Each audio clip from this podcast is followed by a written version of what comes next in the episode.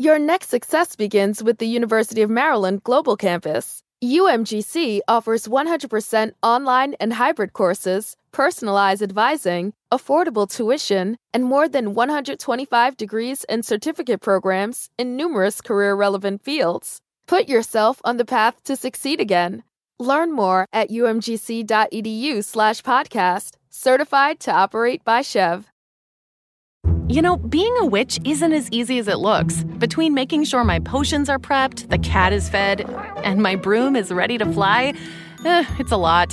But get this I don't need my magic to keep up with it all because I have same day delivery with Shipt. With Shipt, I can skip the store and get everything I need for the week, plus party supplies, decorations, and even charming costumes. Make magic happen at shipt.com slash magic. That's S H I P T dot com slash magic.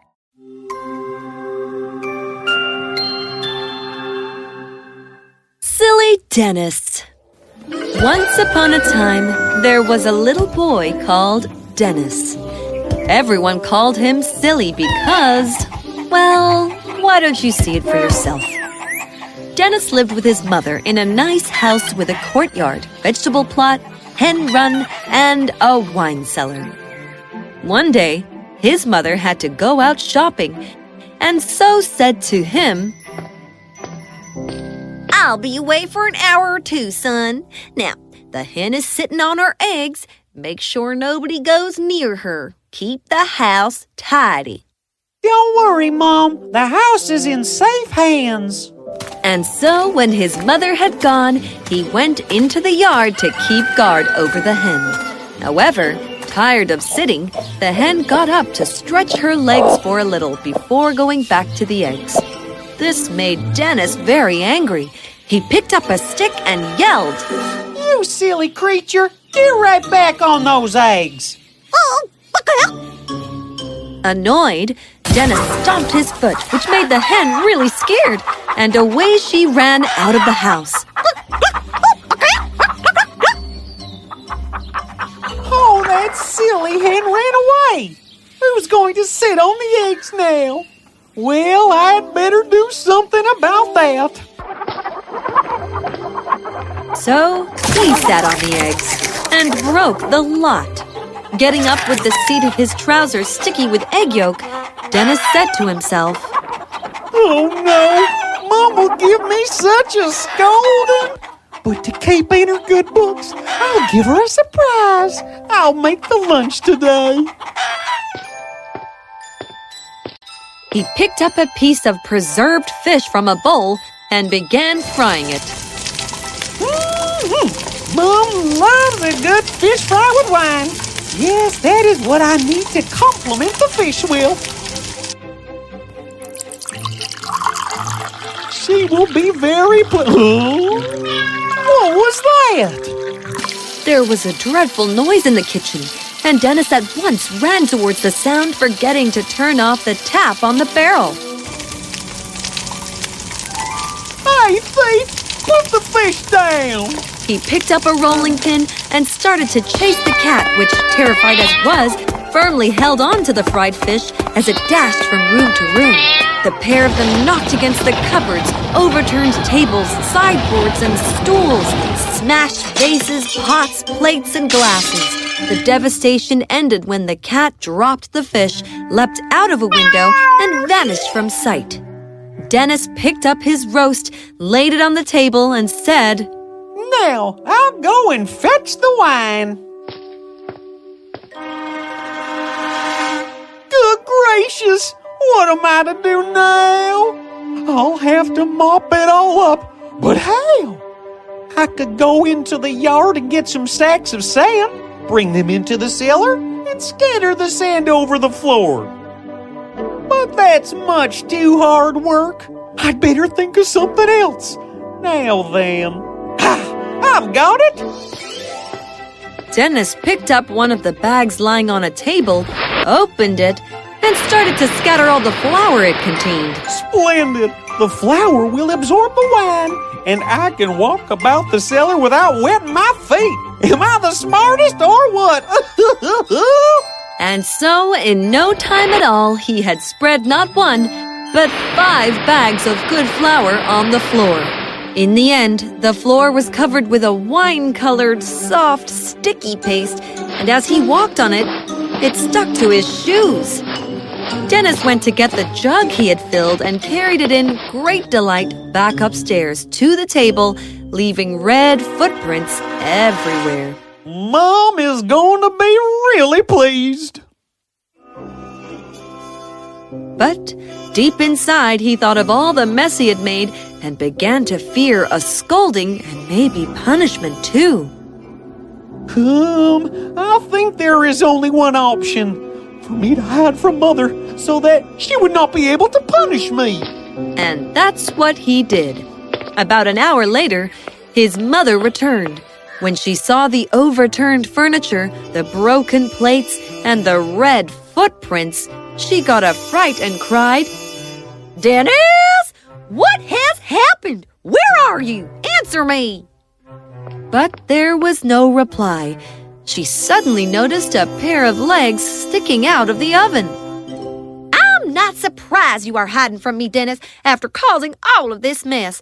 And although I must be very angry at you, I hope you must have learnt your lesson. I am clearing up after you. So why don't you take this roll of cloth to the market and try and sell it for a good price?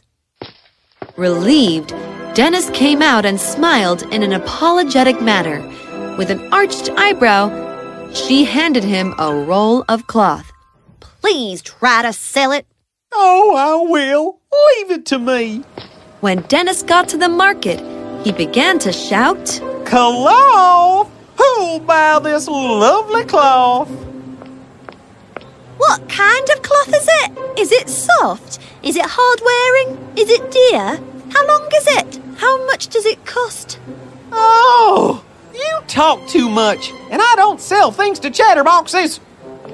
and off he went. He passed by a statue and mistook it for a fine gentleman, so he asked it, Sir, would you like to buy this fine cloth? Yes or no? If you don't say anything, that means you do. Look here. Do you like it? Yes? Good. Then take it. And he left the cloth beside the statue and went home. Mom, Mom, I've sold the cloth to a very well dressed gentleman. How much did he give you for it? Oh, I forgot to ask him for the money. Don't worry, I'll go and ask him for it. He ran back to the statue, but the cloth had gone.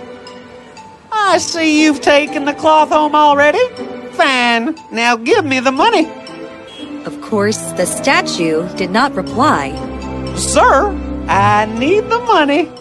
but the statue did not reply, and Dennis, losing his temper, picked up a stick and began to beat the statue about the head, which broke off and rolled to the ground. Out of the head poured a handful of gold coins, hidden there by goodness knows who. Whoa! He picked up the coins, put the head back in position, and went home. Mother, look! What? Who gave you such a good price? A very dignified looking gentleman.